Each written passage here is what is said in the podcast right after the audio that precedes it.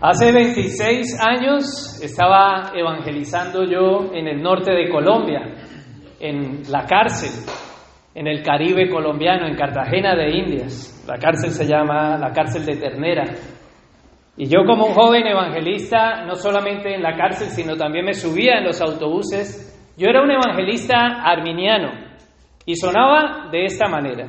Así que vamos a suponernos y a trasladarnos en el pasado para ver cómo era que sonaba yo cuando evangelizaba. Yo decía cosas como esta. Cristo es un caballero y Él está llamando hoy a las puertas de tu corazón. Si tú oyes su voz y abres las puertas de tu corazón y tú le abres las puertas, Él va a entrar y Él va a cenar contigo. Obviamente, esa posición de, este, de esto primero que acabo de decir es una posición arminiana y hace 26 años que yo tenía esa posición arminiana. Y yo creía que el hombre tenía libertad humana, que tenía habilidad para poder oír a Dios, habilidad para poder decidir y abrir las puertas de su corazón, porque oye, Cristo es un caballero, Él no va a entrar a la fuerza a tu corazón. Y ahora volvamos a ese joven evangelista de hace 26 años. No solamente ahora vamos a verlo en la cárcel, sino también en los autobuses o en las calles. Cogía un megáfono y iba con el megáfono gritando por todas las calles y yo gritaba esto, arrepiéntete y elige la salvación.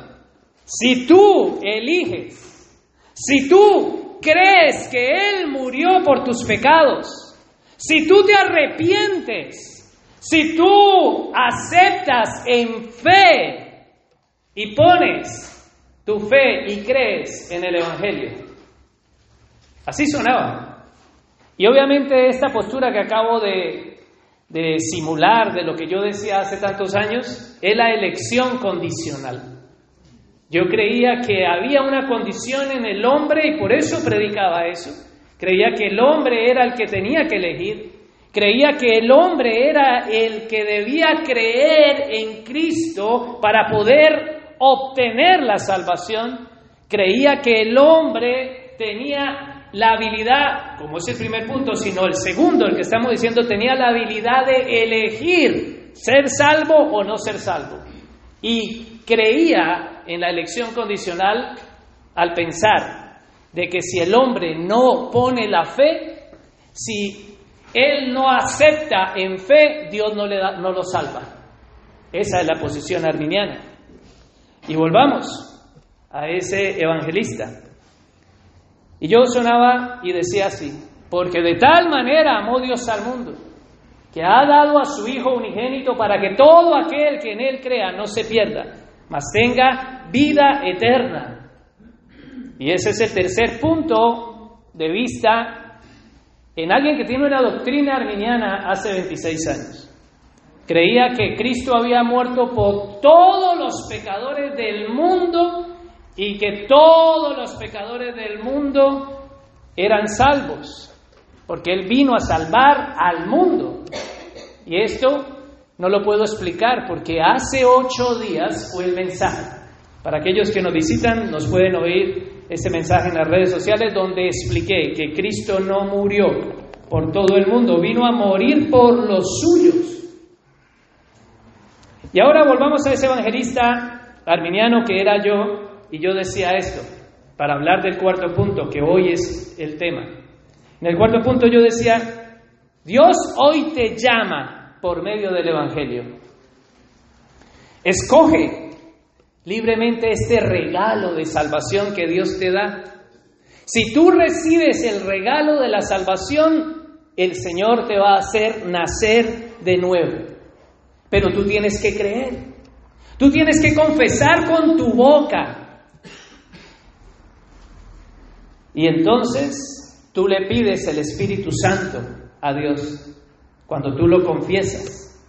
Tú le tienes que decir, escribe mi nombre en el libro de la vida. Pero si tú no respondes al llamado del Evangelio de hoy y no recibes su gracia, tú vas a ser condenado. Ese era el, el cuarto punto que yo trataba cuando evangelizaba, como arminiano. Y esto se llama una gracia resistible. La gracia resistible desde el punto de vista arminiano es que el ser humano tiene la capacidad de elegir si nace de nuevo o no. Para recibir la vida eterna, Él tiene que dar el primer paso. Él tiene que aceptar el regalo. Él es el que escoge a Dios. Él es el que le dice a Dios, escribe mi nombre en el libro de la vida. Y si no lo hace, Él se resiste dice, no, no, no, no. Entonces yo le evangelizaba a todo el norte de Colombia, en Cartagena de Indias, por los autobuses, pero había gente que lo recibía y no. Entonces yo pensaba que el que lo recibía, pues él estaba recibiendo el regalo. Pero el que no lo recibía se resistía. Y eso es lo que dice el cuarto punto arminiano.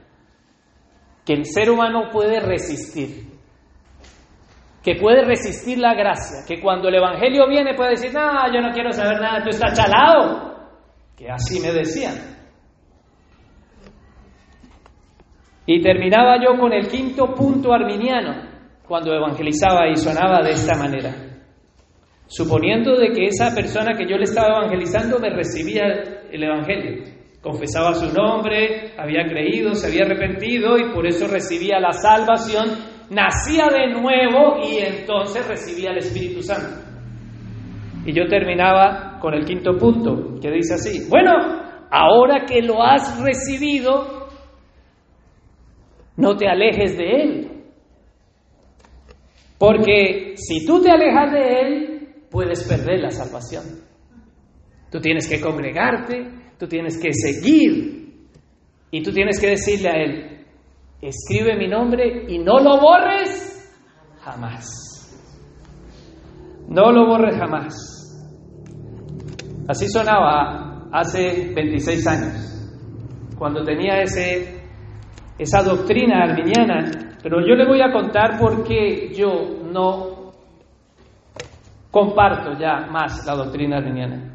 Y quería introducir el mensaje de esta manera para que aquellos que, están conmigo desde hace tantos años no piensen que, eh, bueno, es que ya eh, está hablando de los arminianos y, y no sabe que es arminiano. No, sí sé y evangelizaba en autobuses, en cárceles, en la calle con un megáfono. Sí sé de lo que es.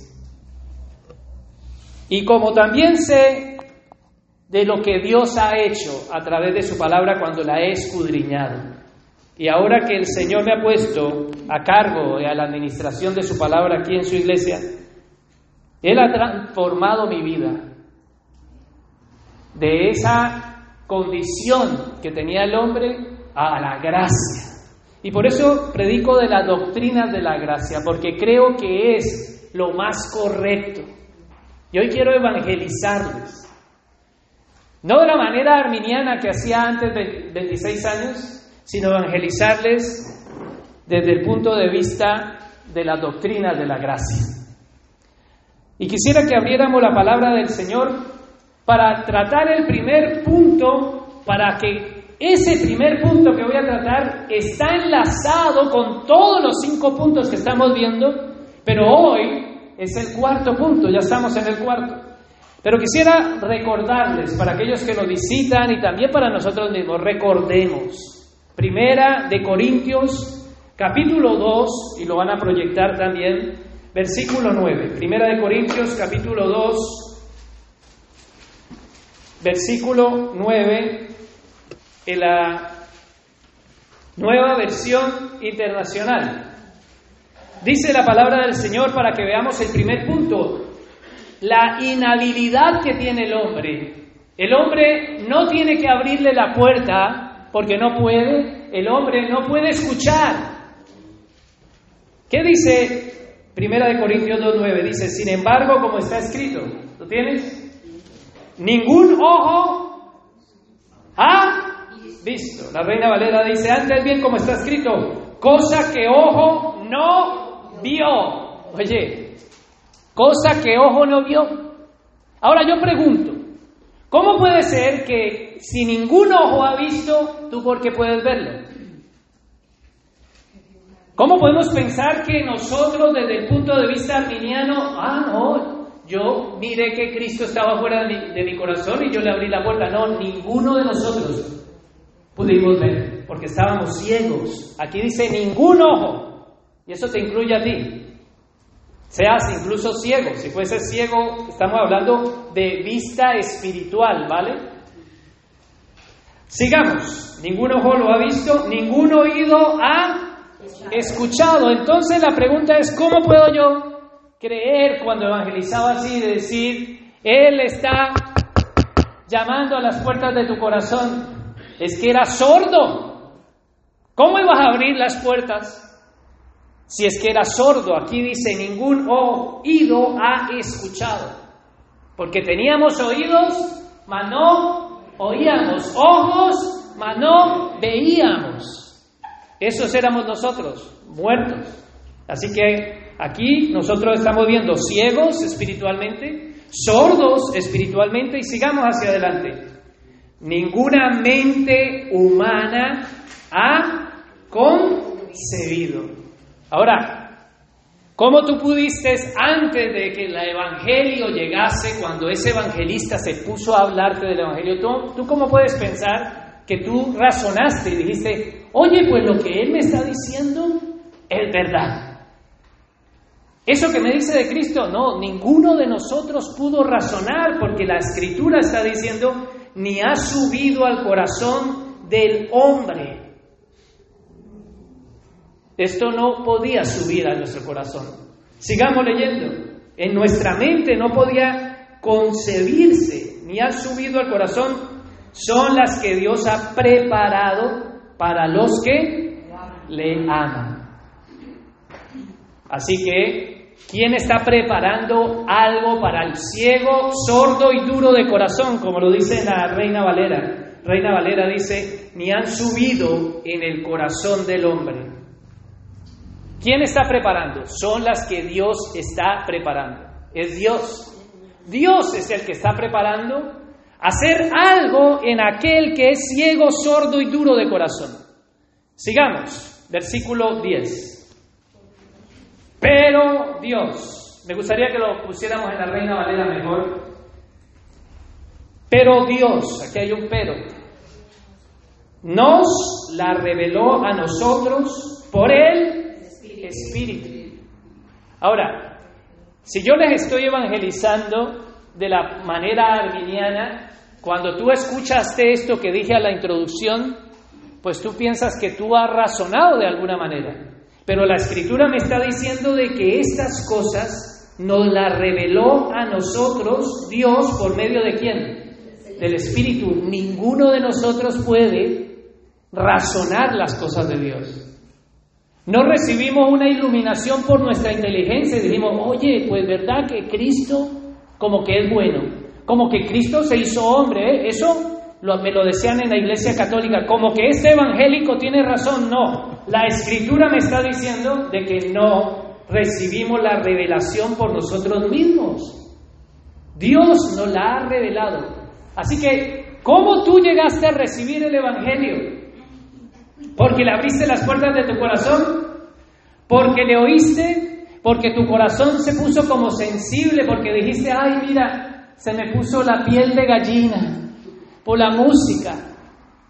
O porque tú dijiste, uy, ese mensaje que está dando ese pastor como que se te reveló. No, eras un ciego, eras un sordo, eras un duro de corazón y Dios fue el que te reveló a través de su Santo Espíritu. Sigamos hacia adelante. Versículo 10, porque el Espíritu todo lo escudriña aún lo profundo de Dios. 11, ¿por qué?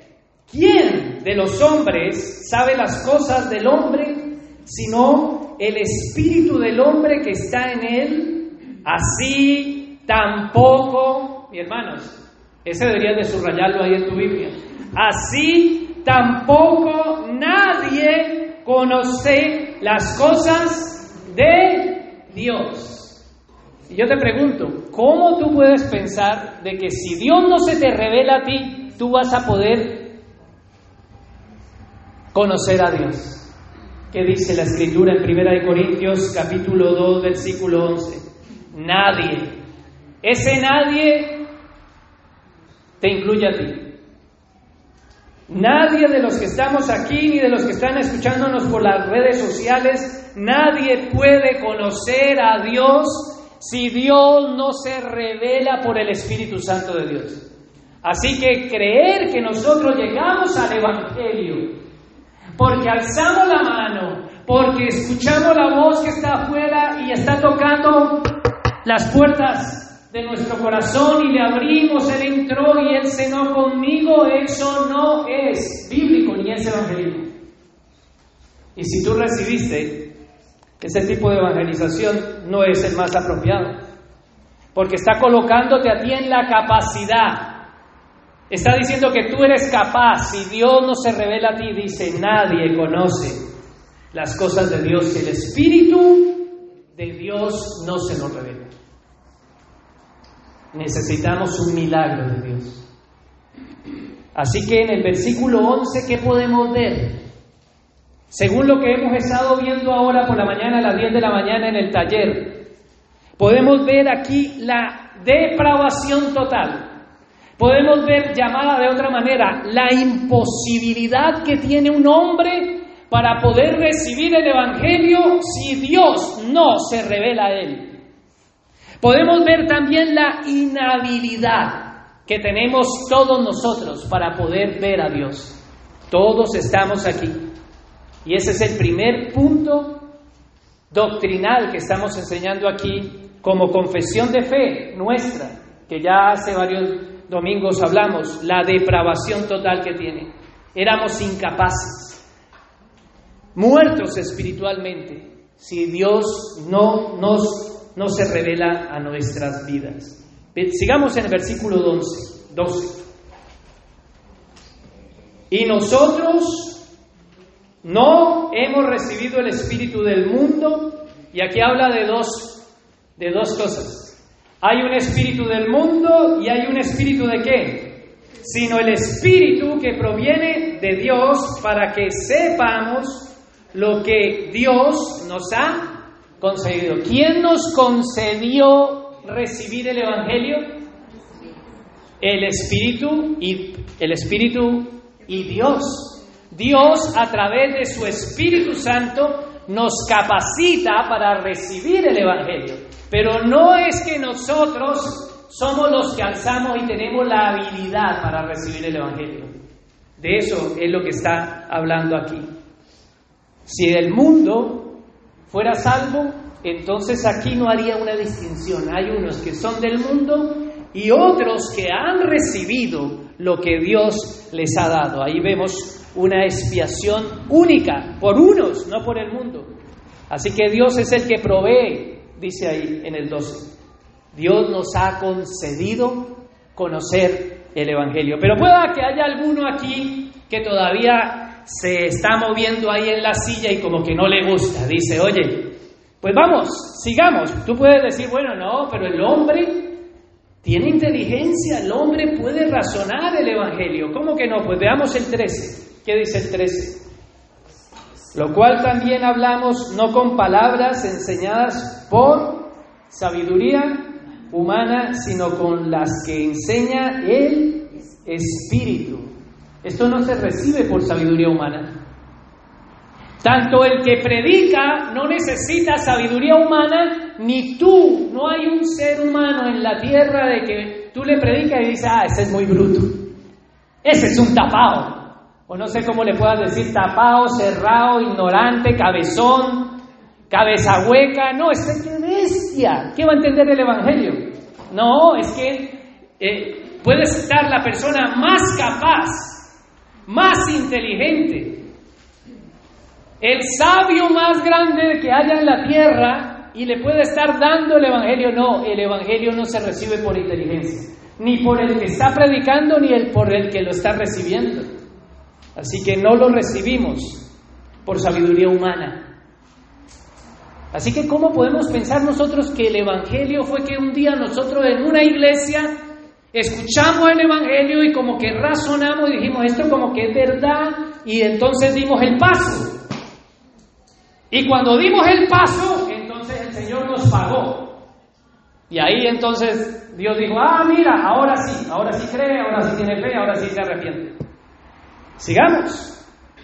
Y con esto, como digo aquí en España, a mí siempre me gusta, soy como el predicador torero, saco la espada y voy a hacer la estocada.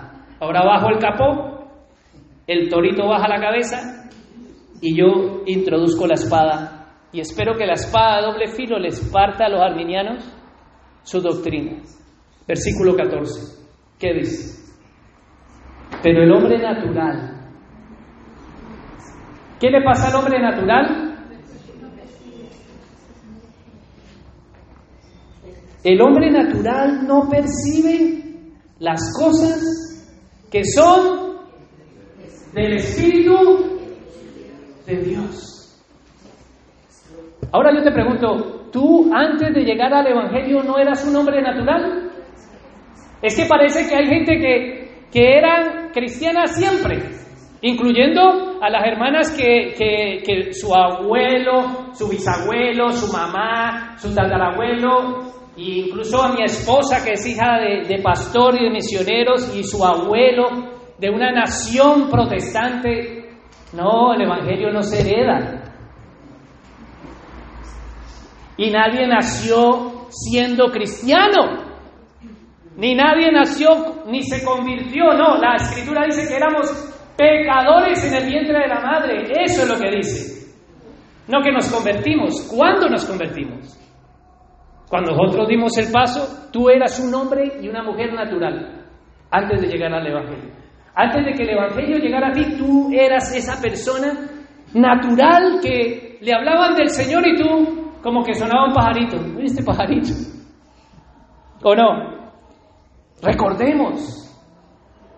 Recordemos hacia atrás a esas personas leyentes que un día nos hablaban del Evangelio y que nosotros éramos hombres naturales. Hay personas que sí, que es cierto, que fueron rodeados, como mi esposa desde pequeña en la escuela dominical, después eh, de, joven en el grupo de jóvenes, adolescentes y hasta el día de hoy, rodeado del Evangelio, pero esa no la hace cristiana.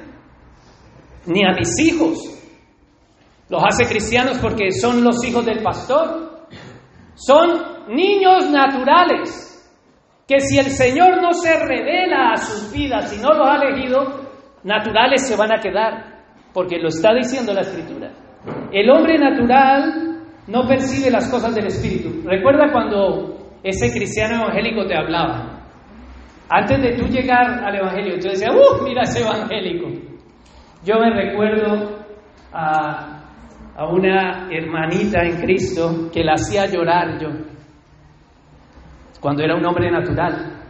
Cuando no percibía las cosas de Dios, yo iba para la iglesia católica y ella, claro, como era cristiana, evangélica, protestante, no entraba a la iglesia católica y yo la insultaba, la ultrajaba y hasta que la hacía llorar. Y todos riéndose. Yo, ¡ah! Ese era yo. Un hombre natural que no percibía las cosas de Dios. Sin embargo, tiempo después ella me llamó gozosa. Yo ya me había, era, supongamos que ella estaba en Madrid y hace muchos años yo estaba aquí y me localizó, se enteró y me llamó y me dijo, hermano. Y ese hombre natural se había desaparecido. Pero yo no las percibía. Y creo que tú tampoco percibías, y tu mujer no percibías cuando era natural. Entonces, no podías discernir porque es lo que está diciendo. Entonces, el punto de vista arminiano de que nosotros creemos que nos convertimos naturalmente y decimos, oye, como que ese pastor tiene razón, está hablando muy bonito. Alguien puede hacer, y nosotros pensamos que fuimos nosotros los que hicimos ese proceso de recibir el Evangelio. Y no es así. ¿Por qué? Sigamos leyendo, versículo 14. El hombre natural no percibe las cosas de Dios porque para él ¿Cómo? Son locura. Y tú no te vengas a poner aquí de santurrón al decir que para ti los evangélicos no eran una locura. Que tú no decías, esa partida de locos. Eso le lavaron la cabeza. Yo recuerdo que también con otro compañero que nos invitaron a la casa, salimos peleando de ahí porque decían que la Virgen María había tenido más hijos. Y en la Biblia está escrito. Pero no, yo que me dijo eso, nos salimos peleando y de todo. ¡Esos son unos locos! ¿Cómo van a decir eso? ¡Qué locos, qué brutos! ¿Eso evangélico? No, ustedes no trataron a nadie mal. Ustedes siempre apoyaron a los evangelistas, ¿no? No, no, porque dice la escritura que nos van a perseguir por ser hijos de Cristo. Y dice, para Él son locura. Cuando tú le hablas del Evangelio a alguien, esa persona, si el Señor no le concede, si Dios no se revela a su vida, ese quedará ciego, sordo, muerto, no puede entender, no puede entender qué es lo que dice la Escritura. Es Dios el que opera primero ese llamado eficaz en nosotros cuando el Evangelio viene a nuestras vidas, aquellos que Dios ha escogido. Él dice, para Él son locura. ¿Y por qué son locura? Cuando tú le predicas a tu esposo inconverso, él, él no te puede ver y decir, ay, qué sabia eres. Él te dice, qué loca eres. O esposo, qué loco es. O compañero de trabajo, qué loco es. Este está chalado. Y muchas veces nosotros queremos agradar al mundo, pero es que el mundo no puede. ¿Por qué? Y la causa sigue al siguiente. Porque para él son locura y no las puede y no las puede entender. Y nosotros queremos hacérselas entender a la fuerza. Queremos venderle el plato del Evangelio. Oye, abre la puerta. Si tú abres la puerta, Él entra contigo y tú vas a cenar. Vas a ser feliz. Tu vida va a cambiar. Incluso nos atrevemos a decirle eso. Tu vida va a ser feliz. Cristo va a cambiarte. Se va a ir todos los problemas. Sin embargo, aquí dice, por a Él son locura y no las puede entender. Ahora yo te pregunto, Tú estás aquí porque tú lo entendiste. Tú has recibido el Evangelio. Porque hay unos que sacan pecho, ¿no? Yo saco pecho, yo hace 26, no, yo más, 28 años en el Evangelio. Porque lo entendí, porque lo escuché. No, el primer punto de vista doctrinal que estamos viendo es que la Biblia nos enseña que había una incapacidad total, que estábamos muertos totalmente inhabilitados, ciegos, sordos, con un corazón duro. Y si Él, si Dios no se revela a nuestras vidas, no hubiésemos podido entender el Evangelio. Porque para Él, sigamos, porque se han de qué? ¿Cómo se tiene que discernir el Evangelio? Espiritualmente. Aquí hay una condición de inhabilidad para el hombre recibir el Evangelio. El hombre natural no puede entender, para él son locura, el hombre natural no puede discernir. Ahora, ¿tú discerniste para recibir el Evangelio? Tú discerniste, dijiste, entrego mi vida. Parece que viéramos un santito así, entrego mi vida. No, no pudimos, dice la escritura. No puede ninguno discernir porque se han de discernir espiritualmente. Y mira, si no puedo, siendo natural, y debo de discernirlo naturalmente, ¿cómo puedo pensar que fui yo el que tuve fe? ¿Cómo voy a discernir? Porque fe es creer o no. Fe es aceptar, es discernir, es comprender. Discernir. Entonces, ninguno de nosotros tenía fe para poder discernir, para poder aceptar Estábamos incapaces, imposibilitados, y por eso el punto de vista de la doctrina de la aprobación total que estamos tratando es la correcta, porque es bíblica. El hombre natural no puede discernir espiritualmente. Pero quisiera que viéramos otro pasaje, Efesios. Y aquí vinimos a abrir la Biblia, hermanos, no vinimos a... Yo, yo evangelizaba con historias, pero aquí vinimos a escudriñar la palabra. Efesios capítulo 4 Y sigamos en la Reina Valera, Efesios 4, versículo 17. Por si hay alguno que pone su corazoncito y le estoy ofendiendo en su corazoncito, mira lo que dice Efesios 4, 17, desde el versículo 17 hasta el 18. ¿Lo tienen? Esto pues digo y requiero en el Señor que ya no andéis como los otros gentiles. ¿Ves que hay una diferencia entre gentiles y otros? Pero somos gentiles, que andan en la vanidad de su mente. ¿Cómo andábamos? Nuestra mente estaba centrada en nuestra vanidad, en lo que nosotros nos interesaba. Ahora yo no estoy diciendo de que no, entonces no me baño, no me peino, no me visto bien, no. La vanidad se refiere a que nuestra vida estaba centrada en las cosas de esta tierra. No pensábamos en las cosas del otro mundo, ni en otra vida. ¿Qué me importa la otra vida? Vida solo hay esta. Y sigue diciendo, versículo 18, ¿cómo teníamos el entendimiento? Entenebrecido. Del 18 lo dice en la nueva versión internacional, a causa de la ignorancia que los domina. En la nueva versión internacional. ¿Qué nos dominaba? Ponla en la nueva versión internacional. ¿Qué nos, qué nos dominaba? Ignorancia. Ahora yo te pregunto, ¿entonces tú llegaste al Evangelio por inteligencia? Porque tú no eras un ignorante. No, la Escritura nos está dejando claro que todos éramos unos ignorantes, que íbamos tras nuestra mente. La mente nos pide una cosa Quiero un café, toma café. Quiero una Coca-Cola, toma Coca-Cola. Quiero dono, toma dono. Quiero la rubia, toma la rubia. Quiero la morena, toma la morena. No nos parábamos a pensar las consecuencias del pecado, sino lo que pida, lo que quiere. ¿Qué quiere, papito? ¿Qué quiere, mamita?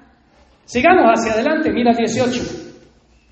Teníamos el, ¿En cuál versión la estás proyectando? Nueva versión internacional. Dice entonces, 18. A causa de la ignorancia que lo domina y la dureza de su corazón. Ahora, cuando tú en ese momento que el Señor operó, en ese momento, porque si nosotros recordamos y decimos, bueno, Jan, pero yo me recuerdo que en ese momento que recibí el Evangelio, yo sentí una cosa, yo me quebranté, yo lloré, claro, ese día fue roto tu corazón, duro. Pero antes de eso, tu corazón, ¿cómo estaba? Espiritualmente. Lo dice la escritura en el 18, por la dureza de su corazón.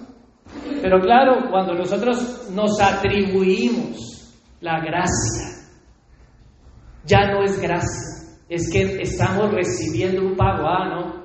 Y claro, cuando recibes a un evangelista como, como yo hace 26 años que te está dando este evangelio de una manera equivocada, pues entonces tú dices, hombre, si me estás diciendo que si lo acepto, que si lo creo, que, escribe mi nombre y de todo, ¿quién va a perder esa ganga?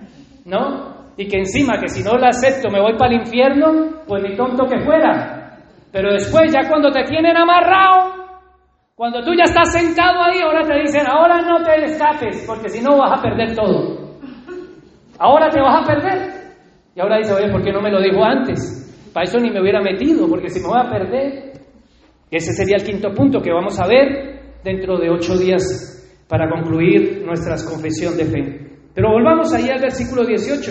A causa de la ignorancia que los domina por la dureza de su corazón, estos tienen oscurecido el entendimiento y están ajenos de la vida que proviene de Dios. Ajenos es que no hay vida, nosotros éramos muertos espiritualmente, ajenos de que Dios existiera. Yo era ajeno cuando le insultaba a esa que ahora es mi hermana. ¿Por qué no entras? Yo quería que entrara, imagínate, yo quería que entrara a adorar a Dios, pero la estaba ultrajando. ¡Hueso peludo! le decía, porque tenía mucho pelo en, los, en los brazos, la pobre. ¡Hueso peludo! Raquítica, porque era flaca, y yo, y yo más flaco que ella era, y yo metiéndome con ella, pero era por causa del Evangelio que estaba sufriendo, y ella lo sufrió, y me dio un testimonio, pero no era mi tiempo. Hay un tiempo que Dios ha establecido para que el Evangelio se revele a nuestras vidas. Pero allí yo estaba oscurecido. ¿Por qué allí no entendí después sí? Porque yo ya me volví más sabio. Porque yo ya cambié. No, porque tenía mi corazón duro y estaba ajeno de que había una vida de Dios. A mí no me importaba la Biblia. Yo no había cogido la Biblia, pero yo quería que ella entrara. Y ella vivía leyendo la Biblia, pero a mí lo que me importa.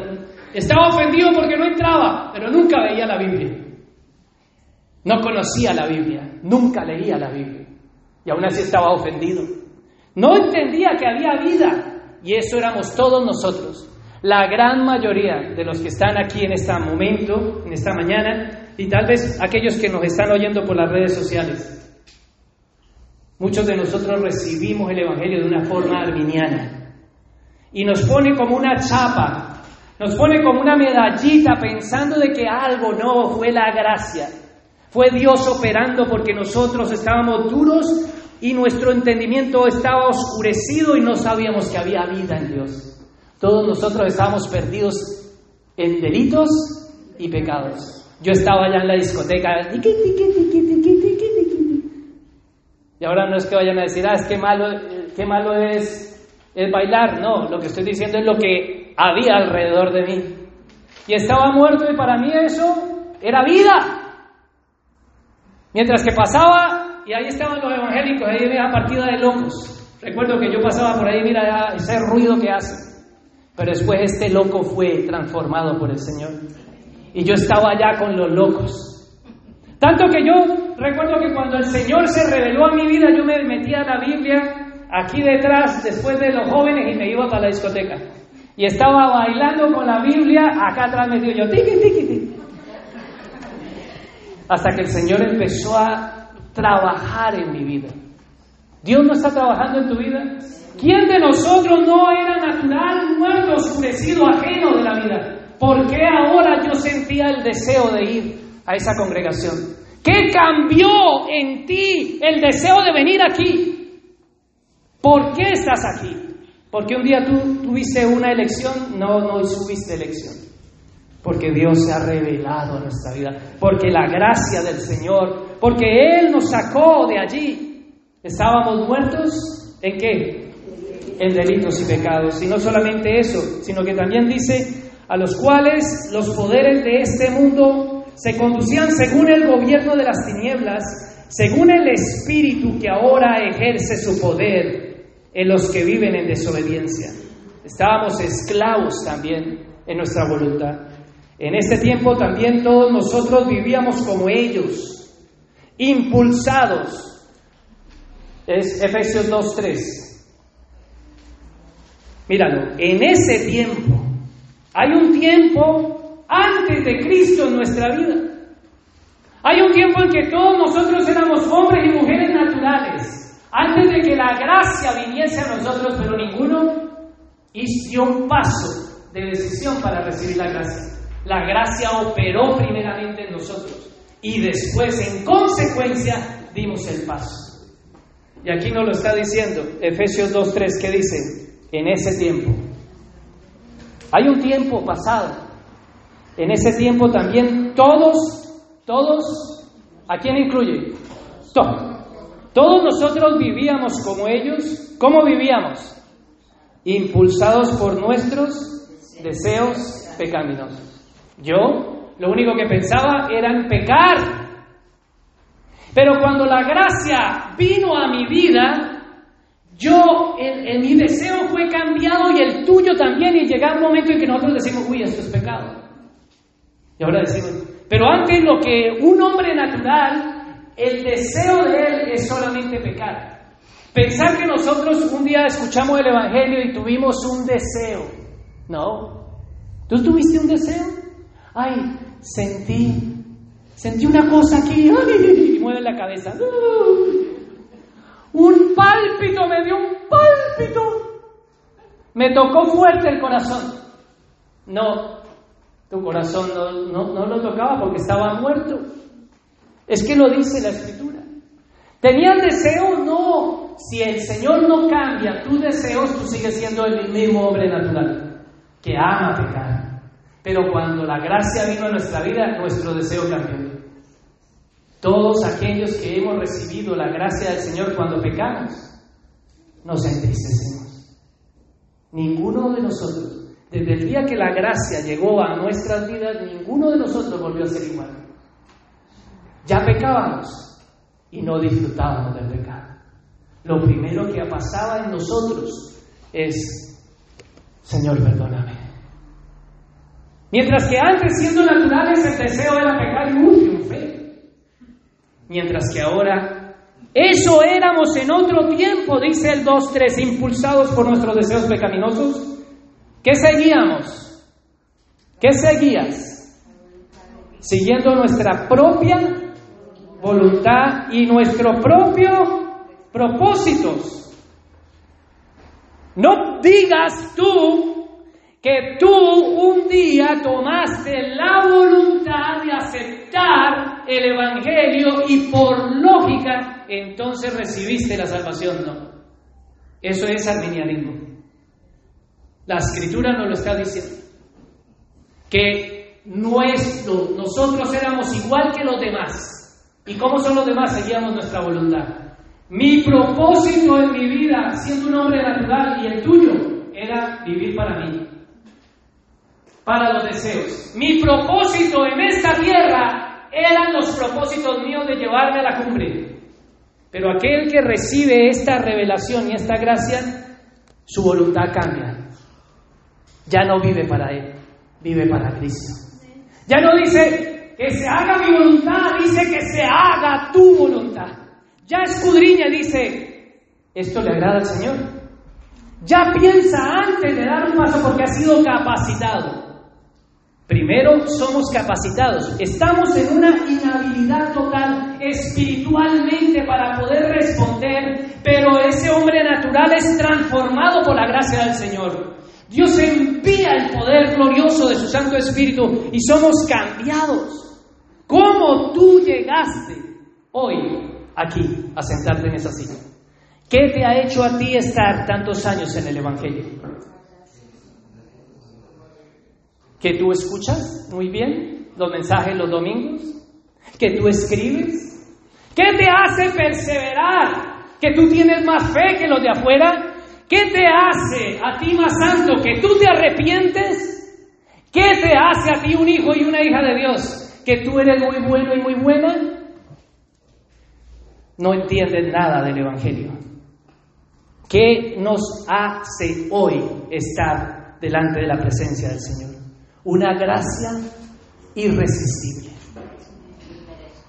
La gracia irresistible, y ese es el cuarto punto del cual hoy estoy hablando. Pero claro, para poder hablar del cuarto punto es necesario justificarme en el primer punto. La gracia irresistible es aquella que cuando viene a nuestra vida, cuando Dios opera de una manera poderosa en nosotros, nosotros somos transformados. Es irresistible. Nadie puede decir, no, yo no quiero. Mientras que el punto de vista arminiano es que a alguien se le habla del Evangelio y dice, no, no, no, yo no quiero saber nada de eso. No, yo no acepto a Cristo. No, son una partida de locos. Yo no, a ver, loco que tú, no, con la Biblia, todo el día aquí, sentado allá con corbatita y todo. No, no, no, no. Para que te roben con el diezmo, la ofrenda, no, no. Porque encima entra toda a mano de falsos. Para que me ponga ya el apóstol y la profeta y de todo, con tanto falso evangelio que hay también. Sin embargo, la gracia irresistible un día llegó a nosotros. Pero cuando hablo de cuando se habla, no hablo yo, esto es teología reformada, que es la doctrina que nosotros aquí como iglesia ejercitamos, adoptamos, creemos, predicamos. La gracia irresistible también puede ser resistible. No quiere decir que irresistible es que nadie la puede resistir, sí se puede resistir.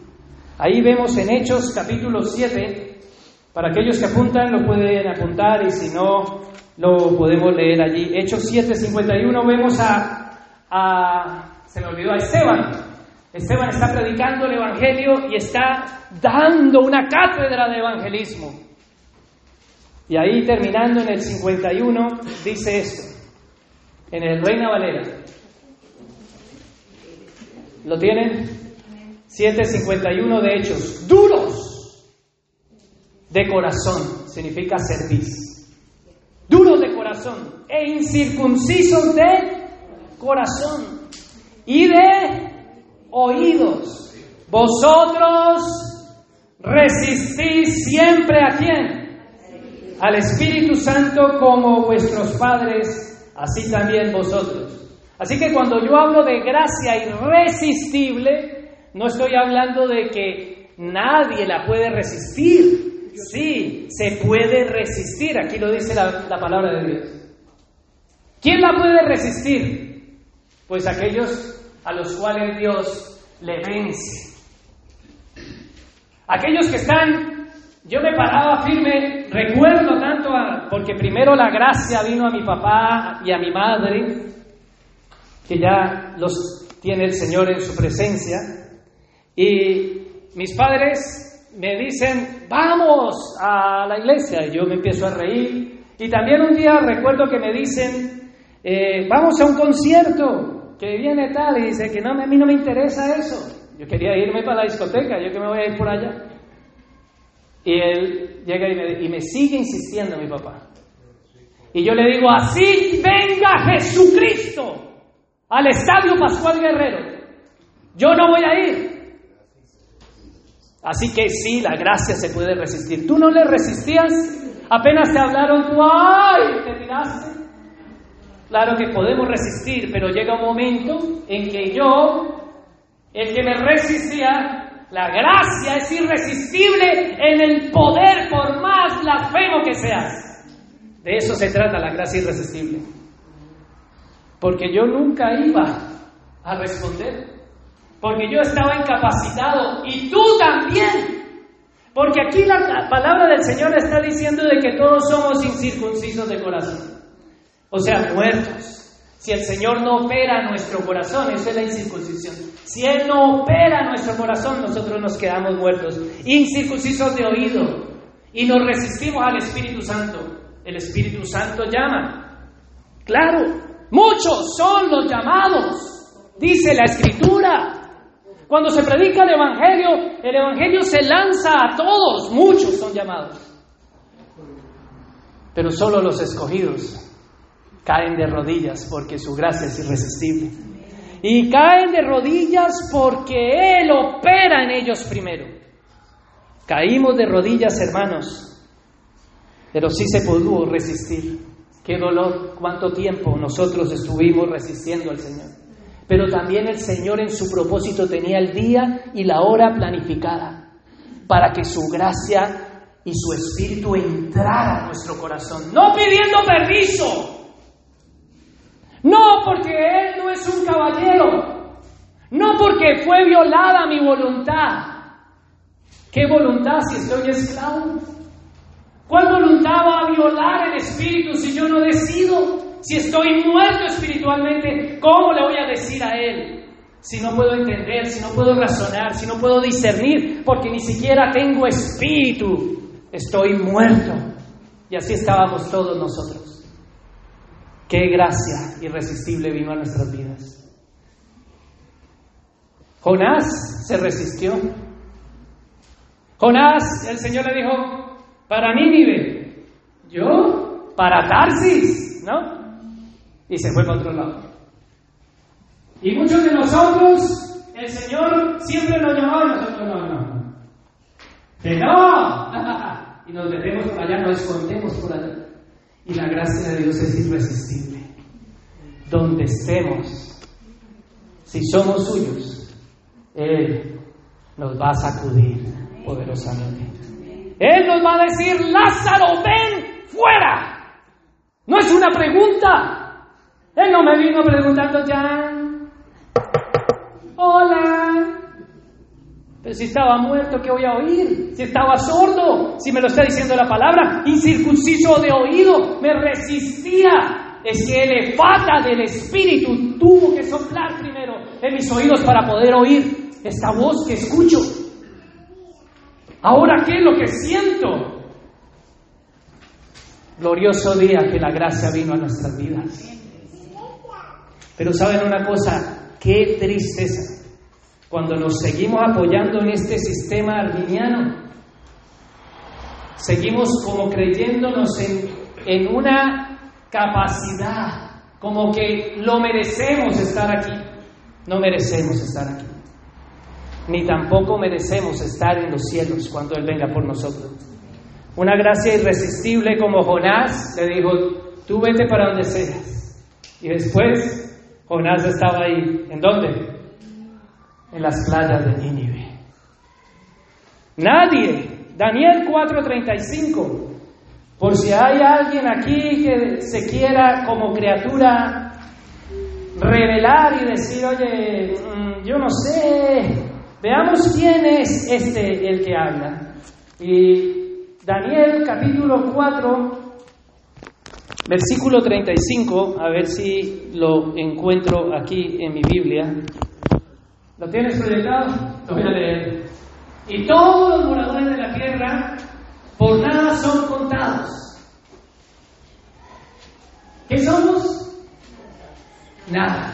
Y en el ejército del cielo y los habitantes de la tierra hace según su voluntad. ¿Quién hace según su voluntad? Dios. Ni hay quien estorbe su mano y le diga a Dios, oye, ¿qué haces?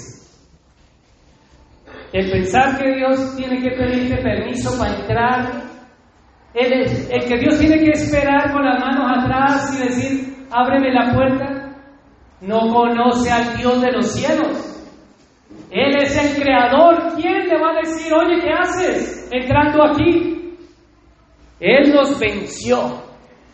Él venció la muerte en nuestras vidas. Él nos levantó entre los muertos. Pero nosotros qué éramos? Nada. Ese Jesús de Nazaret que un día se levantó y la tempestad y las olas estaban soplando, ese Jesús que a su voz irresistible le dice, viento, detente, olas, cálmate. Ese es el Cristo que vino a nosotros, con su palabra irresistible. Él nos dijo, Lázaro, ven fuera. Qué glorioso día. Nosotros no estábamos dentro amarrados y decíamos, Oye, allá como que está hablando alguien espiritualmente, no estábamos amarrados y, ¿será que le hablo o no? Deja ese loco allá afuera. No, Él operó vida primero en nosotros. Estábamos muertos espiritualmente y entonces ahora escuchamos. Lázaro, ven fuera, ahora puede responder, porque su gracia es irresistible. Ahora, eres, ahora que eres la oveja que entiende, dice el pastor, me está llamando. Mi buen pastor me está llamando. Pero la gracia resistible desde el punto de vista arminiano es que el hombre, si no responde, rechaza la gracia porque no ejerce fe, él dice, ah, no, yo no acepto, yo no acepto el regalo de salvación y entonces él se condena. Esa es la gracia irresistible, pero la gracia irresistible es la que Dios da a sus escogidos. Es la que Dios da a sus elegidos. Es la que Dios da a aquellos por los cuales Cristo vino a morir. Qué gran gracia hemos recibido, iglesia. Así que primero el Señor nos hace nacer de nuevo. Pero en el punto de vista arminiano es que tú, los arminianos evangelizan o evangelizábamos de esta manera, es que si yo tengo fe, si yo ejerzo mi voluntad, si yo confieso, entonces Él, en pago a eso, me da vida nueva, me da un nuevo nacimiento y me da su Espíritu Santo. Es como pase por caja. Sin embargo, desde el punto de vista que nos está diciendo Primera de Pedro, capítulo 1, versículo 3, que trabajamos incluso hoy, eh, como decía en el taller, Pedro nos dice que Él, en su palabra, Primera de Pedro 1, versículo 3, Él nos hizo nacer. Bendito el Dios y Padre de nuestro Señor Jesucristo, que según su gran misericordia, nos hizo qué? Nos hizo renacer. Primero, nosotros recibimos la vida, el nuevo nacimiento. Y no solamente en el momento que Él nos hace nacer de nuevo, a través de su llamado, porque la fe viene por el oír. La palabra de Dios sale y opera cuando el Evangelio es predicado. Ese hombre natural, en el momento, día, hora, año que Dios ha estipulado que la gracia llegue y opere, el Espíritu de Dios sopla y hace renacer nuestra vida. La gracia es aplicada. El Espíritu Santo viene a morar en nosotros. Ezequiel capítulo 36 lo, es una promesa que está desde hace tiempo, porque tú dices, no, yo en el Nuevo Testamento, no, desde el Antiguo Testamento lo vemos. Él nos dará que un corazón nuevo y pondré un espíritu nuevo dentro de vosotros. Así que no, nosotros no le abrimos el corazón, porque lo que necesitamos es que nos lo quite. Por favor, no, no te abro, quítame ese corazón de piedra y dame un corazón nuevo como el de Cristo.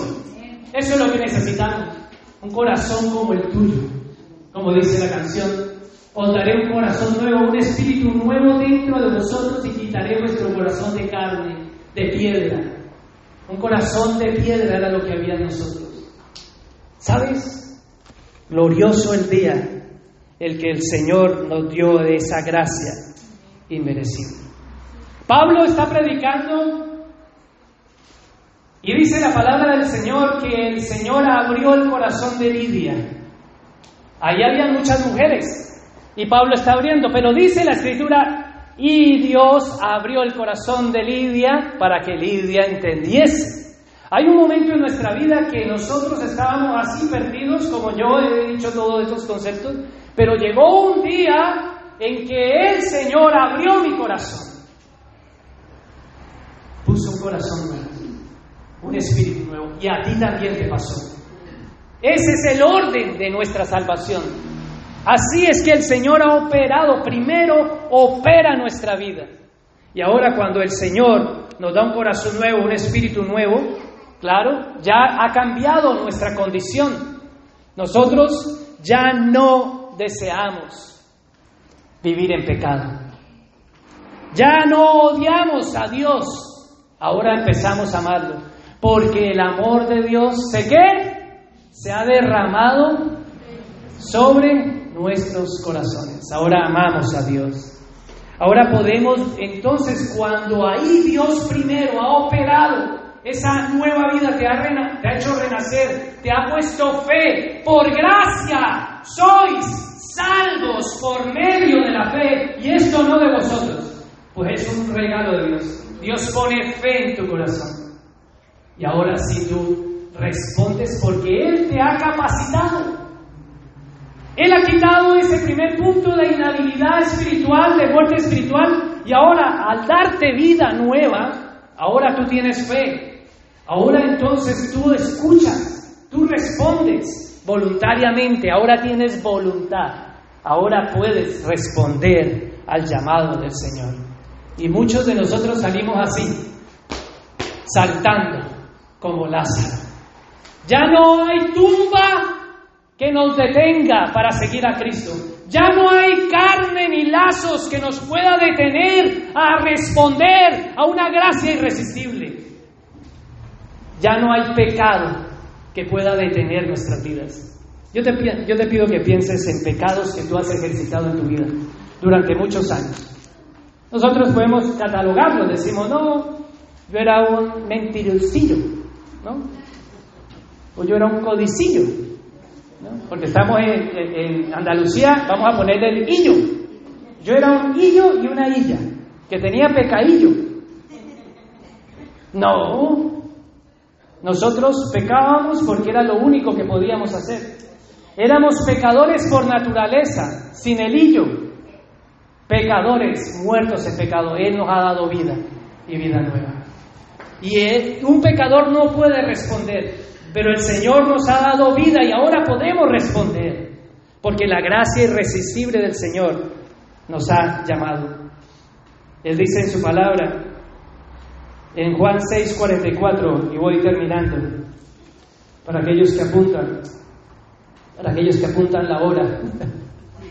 Juan capítulo 6, versículo 36. Incluso dice, mas os he dicho que aunque me habéis visto, no creéis. Incapacidad total. Vean el 44. ¿Lo tienen? 644. Reina Valera. Ninguno puede venir a mí. Y ese ninguno te incluye a ti. Así que tú no puedes decir que viniste a la iglesia porque tú hiciste algo.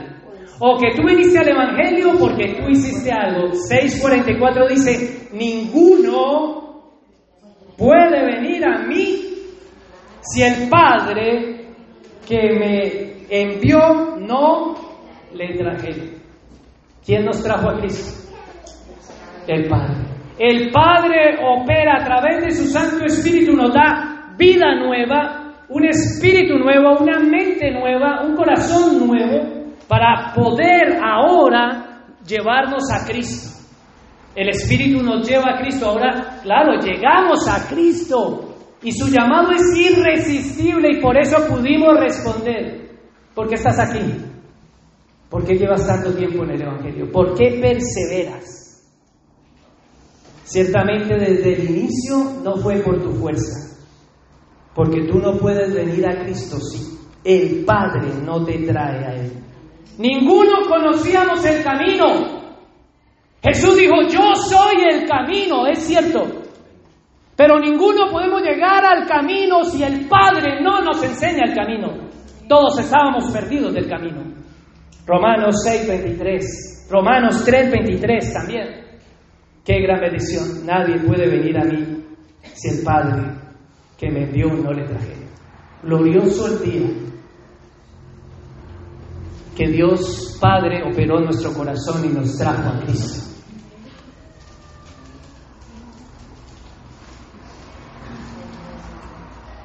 Y yo le resucitaré cuando?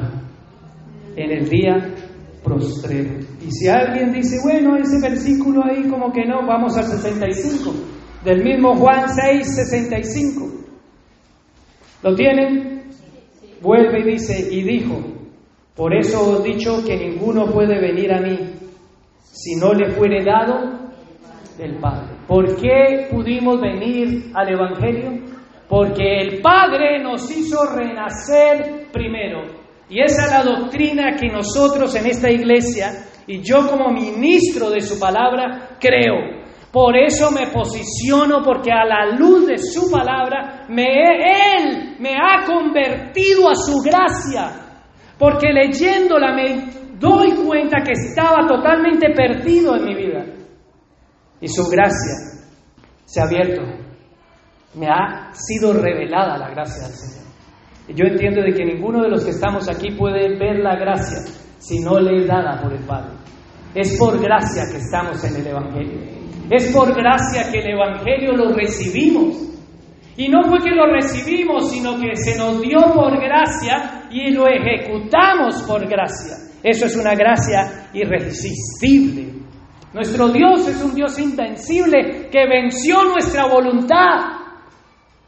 Yo decía, no, así esté Jesucristo en el estadio, yo no voy a ir. ¿Quién me venció? La gracia irresistible. Porque yo que estaba en tinieblas, Segunda de Corintios capítulo 4. Quisiera terminar con este con este penúltimo porque hay tanto, hay tanto por decir.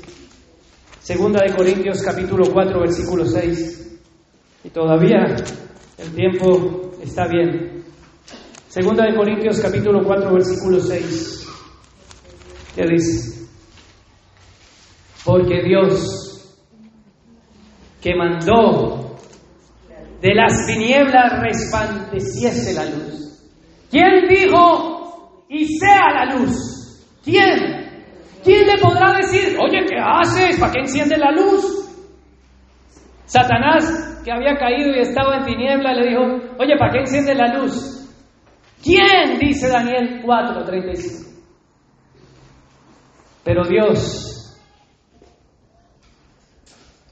Oh Señor, 2, 2 Corintios 4, 6. Porque Dios, que mandó de que las tinieblas resplandeciese la luz, es el que resplandeció. ¿En dónde? En nuestros corazones. ¿Cómo estaba tu corazón? En tinieblas. ¿Cómo nos encontrábamos? En tinieblas. ¿Cómo podemos pensar que en esas tinieblas hubo un rayo de luz y de iluminación en mi persona para yo poder seguir caminando y encontrar la luz? No, no, no. Estábamos en tinieblas. Y a su voz la luz resplandeció, la luz de Cristo, dice aquí, la luz de Cristo, para iluminar, para la iluminación del conocimiento de qué? de la gloria de Dios en la faz de Jesucristo. La nueva versión internacional lo dice así, porque Dios que ordenó que la luz resplandeciera en las tinieblas, hizo brillar su luz en nuestro corazón para que conociéramos la gloria de Dios que resplandece en el rostro de Cristo. Cuando la gloria de Dios, la gracia de Dios irresistible vino y a su llamado al Evangelio, porque la fe viene por el oír y el oír por la palabra de Dios, nosotros sordos. Pero la palabra de Dios vino en el momento y nos hizo oír. Y entonces la fe vino por el oír y el oír por la palabra de la orden de aquel que ordenó, resplandece la luz en ese corazón. Y entonces cuando la luz resplandeció vimos el rostro brillante de un Salvador Cristo. Caímos rendidos todos ante Él. Su gracia fue irresistible. Mis ovejas ahora oyen mi voz y me siguen. ¿Quién se resiste a una voz tan hermosa? Si eres oveja de Cristo, una gloria irresistible. Eres el producto de la gracia irresistible y divina. Él venció nuestras tinieblas. Él cambió nuestro corazón. Él nos quitó una mente corrupta. Él de las tinieblas nos sacó a su luz admirable. Él nos quitó un corazón rebelde contrario a su voluntad. Él cambió nuestra naturaleza de pecado. Él nos cambió incluso el deseo de pecar, porque ahora que pecamos, decimos, Padre, perdónanos. Él ahora enloquece nuestro corazón y lo amamos. Porque cada vez que lo fallamos, su espíritu se contrista en nuestro interior. Un hombre natural no se contrista de su pecado, solo aquel que ha recibido esa gracia irresistible. Él nos hizo nacer de nuevo, iglesia. Primero nos hizo nacer de nuevo. Primero nos regeneró. Después, inmediatamente nos puso fe y nos puso su Santo Espíritu y ahora a su voz respondemos arrepintiéndonos. Claro, porque ahora tenemos capacidad de arrepentimiento. Ahora podemos ver qué es tinieblas. Ahora tenemos ojos. El que tiene oídos para oír, oiga lo que el Espíritu de Dios te está diciendo a ti iglesia, para que podamos responder ahora que tú oyes. Tu deber es responder al llamado de la gracia irresistible.